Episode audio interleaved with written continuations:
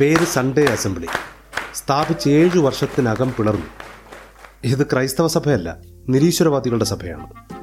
British കൊമേഡിയനായ Pippa എവാൻസും Sanderson ജോൺസും ചേർന്ന് രണ്ടായിരത്തി പതിമൂന്നിൽ ആരംഭിച്ച സഭ. ഞായറാഴ്ച കൂടുന്ന ഈ കൂട്ടത്തിൽ ആദ്യം രണ്ട് പാട്ടുകൾ പുസ്തക വായന മുഖ്യ സന്ദേശം വീണ്ടും ഒരു പാട്ട് സാക്ഷ്യം ധ്യാന സമയം ധനശേഖരണം സമാപന സന്ദേശം ഒടുവിൽ സ്നാക്സും. പണമുണ്ടാക്കാൻ വേണ്ടിയാണ് ഇത് ആരംഭിച്ചതെന്ന് കൂടെയുണ്ടായിരുന്നവർ തന്നെ കുറ്റപ്പെടുത്തി. കുർബാന മോഡലിലുള്ള ചൊല്ലുകളും ആചാരങ്ങളും അധികം വൈകാതെ ഇവിടെയും പ്രത്യക്ഷപ്പെടുമെന്ന് കരുതപ്പെടുന്നു. ക്രൈസ്തവ ഫോമാറ്റിലാണ് ഇത് ഉണ്ടാക്കിയിരിക്കുന്നതെന്ന് തുറന്നു സമ്മതിക്കുന്ന ഇതിന്റെ സ്ഥാപകൻ ജീവിതം നൂറ് ശതമാനം ആഘോഷിക്കാൻ ജനങ്ങളെ പ്രാപ്തരാക്കുകയാണ് ഇതിന്റെ ലക്ഷ്യമെന്ന് പറയുന്നു. മതങ്ങളെ വെല്ലുവിളിക്കുന്നതൊക്കെ തൽക്കാലത്തേക്ക് നിർത്തിവെച്ച് മതത്തിന്റെ അതേ ഫോമാറ്റിൽ ആളെ കൂട്ടാനുള്ള നിരീശ്വരവാദത്തിന് ഇത്തരം സ്യൂഡോ സഭകൾ ലോകത്തിന്റെ പലയിടങ്ങളിൽ സ്ഥാപിക്കപ്പെടുകയും അത്യാവശ്യം നന്നായി തന്നെ വളരുകയും ചെയ്യുന്നുണ്ട്. പക്ഷെ ചോദ്യം ക്രൈസ്തവ സഭയും ഇത്തരം ഫോട്ടോസ്റ്റാറ്റ് സഭകളും തമ്മിലുള്ള വ്യത്യാസം എന്താണ്? എവിടെയാണ്? ഇന്നത്തെ സഭാധ്യക്ഷന്മാർക്ക് ആ വ്യത്യാസം കാണാൻ കഴിയുന്നുണ്ടോ. പത്തിരുപത് വർഷങ്ങൾക്ക് മുൻപ് തെക്കൻ കേരളത്തിൽ കല്യാണ വീടുകളുടെ പ്രവേശന കവാടത്തിൽ ഒരു കുലച്ച വാഴ കൊണ്ട് അതിരാവിലെ നട്ടുവയ്ക്കുന്ന സമ്പ്രദായം ഉണ്ടായിരുന്നു. ഐശ്വര്യത്തിനു വേണ്ടി. ഉച്ച കഴിയുമ്പോൾ കല്യാണം കഴിയും വാഴയും. ഏതോ ഒരു കർഷകൻ പത്തു മാസം അധ്വാനിച്ചുണ്ടാക്കിയത് ഒരു പകലത്തെ ആഘോഷത്തിന് വേണ്ടി കൊണ്ട് സ്ഥാപിക്കുന്നതാണ്. സൺഡേ അസംബ്ലിയുടെ ഭാഷയിൽ പറഞ്ഞാൽ നൂറ് ശതമാനം ജീവിതം ആഘോഷിക്കാൻ. പക്ഷെ ഒരു കർഷകൻ വാഴ നടന്നത് അങ്ങനെയല്ല. അതവന്റെ ജീവിതമാണ്. ഉച്ചവെയിൽ കൊണ്ടാലും അതങ്ങനെ തലയെടുത്ത് നിൽക്കും. ആരാണ് നട്ടത്? എന്തിനു വേണ്ടിയാണ് നട്ടത്? ഈ വ്യത്യാസം ക്രിസ്തു സ്ഥാപിച്ച സഭയും ഇത്തരം കോപ്പി സഭകളും തമ്മിലുണ്ട്. ശബത്ത് നാളിനെ ശുദ്ധീകരിക്കാൻ ഓർക്കുക എന്ന കൽപ്പനയിൽ തന്നെ അത് അടങ്ങിയിട്ടുമുണ്ട്. ശുദ്ധീകരിക്കുക എന്ന മതത്തിന്റെ ചുവയുള്ള വാക്ക് കേൾക്കുമ്പോഴേ നമ്മുടെ തലയിൽ ലൈംഗിക പാപങ്ങളുടെയും പാപക്ഷമ പ്രാർത്ഥനയുടെയും ഉപവാസത്തിന്റെയും വെള്ളവസ്ത്രത്തിന്റെയും ഒക്കെ ബൾബ് കത്തും. പക്ഷെ ഖദാഷ് എന്ന ഹീബ്രു വാക്കിലൂടെ ദൈവം ഉദ്ദേശിച്ചത് മറ്റൊന്നാണ്. മണിക്കൂറുകൾ പണിയെടുത്ത് മരിച്ചു വീഴുന്ന അടിമകളുടെ ശവപ്പറമ്പായിരുന്ന ഈജിപ്തിൽ നിന്നാണ് ഇസ്രായേൽ ജനം വരുന്നത്. നരബലിക്ക് പേര് കേട്ട കനാന്യരുടെ അടുത്തേക്കാണ് അവർ പോകുന്നത്. ഏൻഷ്യൻ നിയർ ഈസ്റ്റിലെ സകല രാജ്യങ്ങളും ധാർമ്മികതയിൽ അമ്പയെ പരാജയപ്പെട്ടവരായിരുന്നു. അവരുടെ ഇടയിൽ ശബത്ത് എന്ന കൽപ്പന ഒരു ഉയർന്ന സ്റ്റാൻഡേർഡായി പ്രിൻസിപ്പിളായി ബെഞ്ച് മാർക്കായി നടപ്പിൽ വരുത്തുക എന്നതാണ് ദൈവത്തിന്റെ ഉദ്ദേശ്യം. കൈയടിച്ചും പാട്ടുപാടിയും ചൊല്ലുകളേറ്റു ചൊല്ലിയുമല്ല പത്ത് കൽപ്പനകളിൽ ഒന്നായ ആ കൽപ്പന പൂർണമായി വായിച്ചാൽ അതിങ്ങനെ പറയുന്നു. ശബത്ത് നാളിനെ ശുദ്ധീകരിക്കാൻ ഓർക്കുക. ആറ് ദിവസം അധ്വാനിച്ച് നിന്റെ വേലയൊക്കെയും ചെയ്യുക. ഏഴാം ദിവസം നിന്റെ ദൈവമായ യഹോവയുടെ ശബത്താകുന്നു അന്ന് നീയും നിന്റെ പുത്രനും പുത്രിയും നിന്റെ വേലക്കാരനും വേലക്കാരിയും നിന്റെ കന്നുകാലികളും നിന്റെ പടിവാതിൽക്കകത്തുള്ള പരദേശിയും ഒരു വേലയും ചെയ്യരുത്. തൊഴിൽ ഭൂമി സാമ്പത്തിക ക്രയവിക്രയം എന്നിവയുമായി ബന്ധപ്പെട്ട നിയമനിർമ്മാണങ്ങളുടെ ആകത്തുകയായിരുന്നു ഈ കൽപ്പന. എന്നുവെച്ചാൽ പള്ളി പിടിച്ചെടുക്കാൻ നടത്തുന്ന സഹന സമരത്തിലല്ല രാജ്യതലസ്ഥാനത്തെ കർഷക സമരത്തിലാണ് ക്രിസ്തുവിന്റെ സാന്നിധ്യം ഉണ്ടാവുക എന്നർത്ഥം. കൃത്യമായി പറഞ്ഞാൽ രാജ്യത്തിലൊരു ദരിദ്രനോ പീഡിപ്പിക്കപ്പെടുന്നവനോ ഉണ്ടാകാൻ പാടില്ല എന്നതായിരുന്നു ഈ നിയമത്തിന്റെ അടിത്തറ. ഈ ജുഡിയോ ക്രിസ്ത്യൻ അടിത്തറയിൽ കെട്ടിപ്പൊക്കിയ യൂറോപ്യൻ രാജ്യങ്ങളിൽ ജീവിതം നൂറ് ശതമാനം ആഘോഷിക്കാൻ വേണ്ടി സൺഡേ അസംബ്ലികൾ പോലുള്ള സഭകൾ ഉണ്ടാക്കുക എളുപ്പമാണ്. പക്ഷേ ഈ അടിത്തറ നഷ്ടപ്പെടാത്ത കാലത്തോളം മാത്രം. ശബത്ത് ഒരു ദിവസത്തെ ഏർപ്പാടായിരുന്നില്ല. ആറ് ദിവസങ്ങൾ കഴിഞ്ഞു വരുന്നത് ശബത്ത് ദിനം. ആറ് വർഷങ്ങൾ കഴിഞ്ഞു വരുന്നത് ശബത്താണ്ട്. അങ്ങനത്തെ ആറ് ശബത്താണ്ടുകൾ കഴിഞ്ഞു വരുന്നത് യോബേൽ സംവത്സരം അഥവാ ജൂബിലി ഇയർ എന്ന പരമമായ സ്വാതന്ത്ര്യത്തിന്റെ വർഷം. ശബത്ത് ദിനം ശ്രദ്ധയൂന്നിയത് രണ്ട് കാര്യങ്ങളിലാണ്. ഒന്ന് ജനം സാമൂഹിക കൂട്ടായ്മയുടെ ഇടമായ ആലയത്തിലേക്ക് വരണം. അവിടെ വെച്ച് ദൈവത്തിന്റെ സ്വഭാവങ്ങളായ മാനവികതയുടെ അടിസ്ഥാനങ്ങളായ സത്യം നീതി സ്നേഹം കരുണ എന്നിവയെക്കുറിച്ച് പഠിക്കണം. അവ സ്പേസ് മാറ്റർ ടൈം എന്നിവയ്ക്ക് അതീതനായ എറ്റേണലായ ദൈവത്തിൽ അധിഷ്ഠിതമായിരിക്കണം കാരണം ആർക്കും എങ്ങനെയും ന്യായീകരിക്കാനും വ്യാഖ്യാനിക്കാനും കഴിയുന്നതുപോലെ അവ ആപേക്ഷികങ്ങളാകാൻ റിലേറ്റീവ് ആകാൻ പാടില്ല. ഓരോ ക്ലാസ് പഠിക്കും തോറും കൂടുതൽ മനസ്സിലാക്കുന്ന ഒരു വിദ്യാർത്ഥിയെ പോലെ ഓരോ നൂറ്റാണ്ട് കഴിയും തോറും ഈ തത്വങ്ങൾ പ്രിൻസിപ്പിൾസ് പ്രോഗ്രസീവായി മനസ്സിലാക്കാൻ മനുഷ്യന് കഴിയും. ഏഴാം ദിവസം പഠിക്കുന്നതെല്ലാം പിന്നത്തെ ആറ് ദിവസം പരിശീലിക്കണം. അവന്റെ ജീവിതത്തിൽ പ്രാവർത്തികമാക്കണം. ഒരു മനുഷ്യന്റെ വ്യക്തിപരമായ ധാർമ്മിക ബോധത്തിൽ നിന്നാണ് ഒരു രാഷ്ട്രത്തിന്റെ ധാർമ്മികത ഉണ്ടാകുന്നത് എന്നാണ് ദൈവത്തിന്റെ കൽപ്പന മനുഷ്യരെ പഠിപ്പിച്ചത്. രണ്ടാമത് സകല ചരാചരങ്ങളുടെയും സ്വസ്ഥത. അതിനുവേണ്ടി ഒരു ദിവസത്തെ സമ്പൂർണമായ വിശ്രമം ദൈവം കൽപ്പിച്ചു. കുടുംബനാഥനും പാചകം തലേ ദിവസം കൊണ്ട് പൂർത്തിയാക്കി സ്ത്രീകളും എല്ലാ തൊഴിലാളികളും മൃഗങ്ങളും കൃഷിഭൂമിയും അന്ന് വിശ്രമം അനുഭവിക്കണം. വിശ്രമത്തിന്റെ ഇമ്പാക്റ്റ് അന്നത്തെ പോലെ തന്നെ ഇന്നത്തെ നവ അടിമത്വം ആഘോഷിക്കുന്ന കോർപ്പറേറ്റ് സംസ്കാരത്തിന് മനസ്സിലാകും. തൊഴിൽ സംസ്കാരത്തിന് പേരുകെട്ട ജപ്പാൻ ഒന്ന് നിർത്തി ചിന്തിച്ചത് രണ്ടായിരത്തി പതിനേഴിലാവണം നൂറ്റി അൻപത്തി ഒൻപത് മണിക്കൂറുകൾ തുടർച്ചയായി പണിയെടുത്ത് കരോഷി അഥവാ ഓവർവർക്ക് ഡെത്തിന് വിധേയമായി മരിച്ചുപോയ മിവാസാഡോ എന്ന മുപ്പത്തൊന്നുകാരിയായ ജേർണലിസ്റ്റായിരുന്നു അതിന് കാരണം. പിന്നാലെ ഗവൺമെന്റ് ഇറക്കിയ ധവളപത്രം അനുസരിച്ച് അഞ്ചിലൊന്ന് കോർപ്പറേറ്റ് കമ്പനി സ്റ്റാഫുകളും ഓവർ ടൈം വർക്ക് കാരണം മരണത്തിന്റെ വക്കിലാണ്. കഴിഞ്ഞ പത്തു വർഷങ്ങൾക്കുള്ളിൽ ജോലി സംബന്ധമായ മാനസിക സമ്മർദ്ദം കാരണം ആത്മഹത്യ ചെയ്തവർ ജപ്പാനിൽ കാൽ ലക്ഷം പേരാണ്. മനുഷ്യരും മൃഗങ്ങളും മാത്രമല്ല കൃഷിഭൂമിയും സ്വസ്ഥത അനുഭവിക്കണമെന്ന് ദൈവിക നിയമം പറഞ്ഞു. സ്മിത എന്നറിയപ്പെടുന്ന ഏഴാം വർഷം നിലം വെറുതെ കിടക്കണം. നിലം നന്നാക്കുന്ന പ്രവൃത്തികൾ ചെയ്യാം പക്ഷെ വിളവെടുപ്പിന് വേണ്ടിയോ കൃഷിക്ക് വേണ്ടിയോ ആകരുത്. ഹെഫ്കർ ഓണർലെസ് എന്നറിയപ്പെടുന്ന ഈ കാലത്ത് വിളയുന്നത് ആ നാട്ടിലെ ദരിദ്രനും അപരിചിതനും ആ നിലത്തിലെ മൃഗങ്ങൾക്കുമായിരിക്കണം. മുന്നൂറ്റി അറുപത്തിയഞ്ച് ദിവസവും കീടനാശിനികളും രാസവസ്തുക്കളും ഉപയോഗിച്ച് മലീമസമാക്കുന്ന ഭൂമിയിൽ അതിൽ വിളയുന്ന രോഗങ്ങളും ഒന്ന് ചിന്തിച്ചു നോക്കൂ. കാർബൺ ഡൈ ഓക്സൈഡ് നിരന്തരം അന്തരീക്ഷത്തിലേക്ക് തള്ളുകയും ഈ അമിത വിഷത്തിൽ നിന്ന് അന്തരീക്ഷത്തിന് വിശ്രമം നൽകാതിരിക്കുകയും ചെയ്താൽ ഫലം ആഗോളതാപനവും അതിലൂടെ മനുഷ്യ സംസ്കാരത്തിന്റെ നാശവുമായിരിക്കുമെന്ന് ഇന്നത്തെ എക്കോളജിസ്റ്റുകൾ പറയുന്നു. പക്ഷേ ഈ ചിന്ത സഹസ്രാബ്ദങ്ങൾക്ക് മുൻപ് ലേവ്യ പുസ്തകം ഇരുപത്തിയാറാം അധ്യായത്തിൽ പറഞ്ഞതിന്റെ എക്കോ മാത്രമാണെന്ന് Torah of the earth exploring four thousand years of ecology in Jewish thought എന്ന പുസ്തകത്തിൽ റബ്ബി ആദ വാസ്കോവ് ചൂണ്ടിക്കാണിക്കുന്നു. സാധാരണഗതിയിൽ ഒരു ദരിദ്രൻ ബാങ്ക് ലോണിന് അപേക്ഷിക്കുന്നത് പതിനായിരം കോടിയും കൊണ്ട് നാടുവിടാനോ ഷെയർ മാർക്കറ്റിൽ ഇൻവെസ്റ്റ് ചെയ്യാനോ അല്ല. അവന്റെ മകളുടെ കല്യാണം നടത്താനോ കൃഷി ചെയ്യാനോ ഒക്കെയാണ്. പക്ഷെ ഗവൺമെന്റും പബ്ലിക് പ്രൈവറ്റ് ബാങ്കുകളും അവന് ലോൺ കൊടുക്കുന്നത് വൻ പലിശ ഈടാക്കിയിട്ടാണ്. ഹിഡൻ ചാർജസ് വേറെയും. എടുത്തതിന്റെ എത്രയോ ഇരട്ടി തുകയുടെ ഒരു നോട്ടീസ് കൈപ്പറ്റി ജപ്തി നടപടികൾക്ക് വിധേയനാകുന്ന ഒടുവിൽ ആത്മഹത്യ ചെയ്യുന്ന ആയിരക്കണക്കിന് സാധാരണക്കാരുടെ ശവശരീരങ്ങളാണ് ഓരോ വർഷവും ഇന്ത്യയിൽ മറവ് ചെയ്യുന്നത്. ദാരിദ്ര്യം കാണാതിരിക്കാൻ മതിൽ കെട്ടി മറച്ചതുപോലെ രണ്ടായിരത്തി പതിനഞ്ച് മുതൽ ആത്മഹത്യ ചെയ്യുന്ന കർഷകരുടെ കണക്കുകൾ പുറത്തുവിടുന്നതും ഇന്ത്യൻ ഗവൺമെന്റ് നിർത്തിവെച്ചു എന്നാണ് ഞാൻ മനസ്സിലാക്കുന്നത്. എന്നാൽ ശബത്തിനോടനുബന്ധിച്ചുള്ള ദൈവിക നിയമം പറയുന്നു ദരിദ്രനോട് പലിശ വാങ്ങരുത്. അവന്റെ അവശ്യ വസ്തുക്കൾ പണയമായി സൂക്ഷിക്കുകയും അരുത് ഈജിപ്തിലും കനാന്യരുടെ ഇടയിലും സ്വത്തുക്കൾ രാജാവിന്റെതാണ് പ്രത്യേക അവകാശ അധികാരങ്ങളൊക്കെ ഉണ്ടായിരുന്ന പ്രഭുക്കന്മാർക്കും പുരോഹിതന്മാർക്കും വസ്തുവകകൾ ഉണ്ടായിരുന്നു. ഇടത്തട്ടുകാരനും പാവപ്പെട്ടവനും സ്വന്തമായി ഒന്നും ഉണ്ടായിരുന്നില്ല സ്വന്തം കുടുംബങ്ങൾ പോലും. ഇന്നത്തെ കോർപ്പറേറ്റുകൾ ഉണ്ടാക്കിയെടുക്കാൻ ശ്രമിക്കുന്നതും നിയോ ഫ്യൂഡലിസത്തിന്റെ ഇതേ സംവിധാനമാണ്.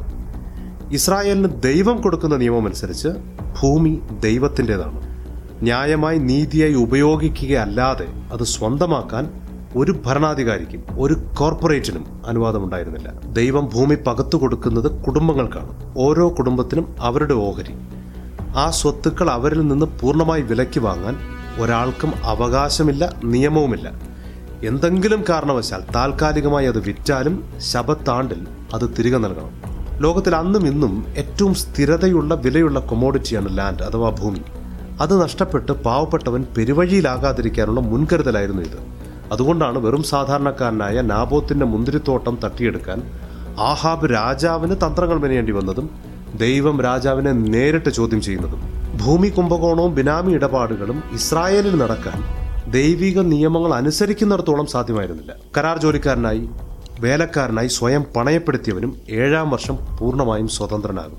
ഇവയുടെ എല്ലാം അൾട്ടിമേറ്റം പരമോന്നതിയായിരുന്നു ഏഴ് ശപത്താണ്ടുകൾ കൂടുമ്പോൾ വരുന്ന യോബേൽ സംവത്സരം. ഭൂമിയില്ലാത്ത ദരിദ്രനായ പട്ടിണി കിടക്കുന്ന കരാറിനാൽ ബന്ധിക്കപ്പെട്ട ഒരു പൗരൻ പോലും ആ രാജ്യത്തിൽ ഇല്ല എന്ന് ഉറപ്പിക്കുന്ന ജൂബിലി ഇയർ ഇതായിരുന്നു ശബത്തിന്റെ സോഷ്യൽ ജുഡീഷ്യൽ കോണ്ടെക്സ്റ്റ്. പഴയ നിയമത്തിലുടനീളം ഉപയോഗിച്ചിരിക്കുന്ന റൈച്ചസ്നസ് ജദേക്ക എന്ന വാക്കിന്റെ അർത്ഥം മനുഷ്യർ പരസ്പരം ഇടപെടുമ്പോൾ ഉണ്ടായിരിക്കേണ്ട ധാർമ്മിക നിലവാരത്തെക്കുറിച്ച് പറയുന്നു. എന്നെപ്പോലെ തന്നെ ദൈവത്തിന്റെ ഇമേജിൽ സൃഷ്ടിക്കപ്പെട്ട മറ്റുള്ളവർക്ക് ഞാൻ കൊടുക്കേണ്ടുന്ന ബഹുമാന്യത ഡിഗ്നിറ്റി അതായിരുന്നു വാക്കിന്റെ അടിസ്ഥാനം. ജസ്റ്റിസ് എന്നതിനുപയോഗിച്ചിരിക്കുന്ന മിസ്പാറ്റ് എന്ന വാക്കിന്റെ അർത്ഥം തെറ്റ് ചെയ്തവന് ശിക്ഷ കൊടുക്കുക എന്നതിനേക്കാൾ നീതി നിഷേധിക്കപ്പെട്ടവന് നീതി കൊടുക്കുകയും അവൻ ഇനിയും ചൂഷണം ചെയ്യപ്പെടാതിരിക്കാനുള്ള സംവിധാനം ഉണ്ടാക്കുകയുമാണ്. പുരോഹിതന്മാരുടെ ജോലി നീതി പഠിപ്പിക്കുകയും നീതി നടപ്പിൽ വരുത്താൻ ജനങ്ങളെ സഹായിക്കുകയുമായിരുന്നു. ഇത് ദൈവരാജ്യത്തിന്റെ രാഷ്ട്ര നിർമ്മാണത്തിന്റെ കാഴ്ചപ്പാടാണ്. പക്ഷെ ഇതങ്ങനെയാണ് കുറെ ആചാരങ്ങളുടെ മതമായി അധപ്പതിച്ചത്. അതും ബൈബിൾ തന്നെ വിവരിക്കുന്നുണ്ട്. മതവും മതം പറയുന്ന ദൈവവും പുരോഹിതന്റെ കുത്തകയാണ്. ദൈവരാജ്യം പ്രിൻസിപ്പിൾസിനെ കുറിച്ച് സംസാരിക്കും. മതം നിയമങ്ങളെക്കുറിച്ച് പറയും. ദൈവരാജ്യം കൽപ്പനയുടെ ആത്മാവിനെക്കുറിച്ച് സംസാരിക്കും. മതം ആ കൽപ്പനയുടെ അക്ഷരങ്ങളെക്കുറിച്ചും അതിൽ നിന്നുണ്ടാക്കാൻ കഴിയുന്ന ആചാരങ്ങളെക്കുറിച്ചും സംസാരിക്കും. കാഴ്ചപ്പാടിലുള്ള ഈ വ്യത്യാസം ശബത്തിന്റെ അടിസ്ഥാനത്തിൽ ചിന്തിച്ചാൽ പാവപ്പെട്ടവന് നീതി ഉറപ്പാക്കുന്നതിന് പകരം പുരോഹിതന്മാർ ചോദിച്ചത് ശബത്തിൽ ചെയ്യാൻ പാടില്ലാത്ത ജോലികളുടെ ലിസ്റ്റ് എവിടെയെന്നാണ്? എത്ര ദൂരം നടക്കാം? എത്ര ഭാരം ചുമക്കാം? ഉദാഹരണത്തിന് രണ്ട് അത്തിപ്പഴക്കട്ടയുടെ ഭാരത്തേക്കാൾ കൂടിയ ഭാരം ശബത്ത് ദിവസത്തിൽ ചുമക്കാൻ പാടില്ല. യാത്ര പോകാൻ പാടില്ല എന്ന് മാത്രമല്ല യാത്രയ്ക്ക് വേണ്ടി തയ്യാറെടുപ്പുകൾ നടത്താനോ തയ്യാറെടുപ്പുകൾ നടത്തുന്നതിനെക്കുറിച്ച് ചിന്തിക്കാനോ പാടില്ല. ശബത്ത് ദിവസത്തിൽ ഒരാൾക്ക് മുറിവോ ഒടിവോ ഉണ്ടായാൽ മരിച്ചു പോകാതിരിക്കാനോ നില വഷളാകാതിരിക്കാനോ ഉള്ള ചികിത്സ ചെയ്യാം. പക്ഷെ സുഖപ്പെടുത്താനുള്ള ചികിത്സ പാടില്ല. മുറിവിൽ ബാൻഡേജ് ആകാം മരുന്ന് വയ്ക്കാൻ പാടില്ല. പാവപ്പെട്ടവന് സ്വാതന്ത്ര്യം പ്രഖ്യാപിച്ച കൽപ്പനയെ അവന് ബന്ധനമാക്കി തീർക്കുന്ന പുരോഹിതന്റെ വിചിത്രമായ നിയമങ്ങൾ. അന്നും ഇന്നുമുള്ള പുരോഹിതന്മാർ അറിയേണ്ടത് നിങ്ങൾ തത്വത്തെ കൈവിടുകയും നിയമത്തെ മുറുകെ പിടിക്കുകയും ചെയ്യുമ്പോൾ നിങ്ങൾ മനുഷ്യനെ മറക്കുകയും ആചാരങ്ങളെ പ്രണയിക്കുകയും ചെയ്യുമ്പോൾ നിങ്ങളൊരു തീവ്ര മതം സൃഷ്ടിക്കുകയാണ്. ലീഗലിസം ആരംഭിക്കുന്നത് ഇവിടെയാണ്.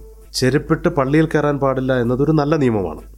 ദൈവവും ദൈവവുമായി ബന്ധപ്പെട്ട എല്ലാത്തിനെയും ആദരിക്കുകയും ശുദ്ധമായി സൂക്ഷിക്കുകയും ചെയ്യുക എന്നതാണ് എന്റെ വലിയ തത്വം. പക്ഷെ തത്വത്തെക്കാൾ മനുഷ്യനുണ്ടാക്കിയ നിയമത്തിന് പ്രാധാന്യം കൊടുത്താലും പള്ളിക്കകത്ത് ഇലക്ട്രിക് ഷോക്കേറ്റ് നിൽക്കുന്ന അച്ഛനെ രക്ഷിക്കാൻ വരുന്ന ഒരു ചെറുപ്പക്കാരൻ ഷൂലേസൊക്കെ അഴിച്ച് ഷൂ കൃത്യമായി സ്ഥലത്ത് വെച്ച് ഭക്തിപൂർവം പള്ളിക്കകത്ത് കയറി അൾത്താര നോക്കി കുരിശു വരച്ച് പ്രാർത്ഥിച്ച് ദൈവത്തോട് അനുവാദവും ചോദിച്ച് ഭക്തി നിർഭരമായി മെയിൻ സ്വിച്ച് ഓഫ് ചെയ്യാൻ പോയാൽ അവൻ ആ നിയമം കൃത്യമായി പാലിക്കും. പക്ഷെ ആ നിയമത്തിന്റെ ആത്മാവിനെ കൊല്ലും. കൂട്ടത്തിൽ അച്ഛനെ.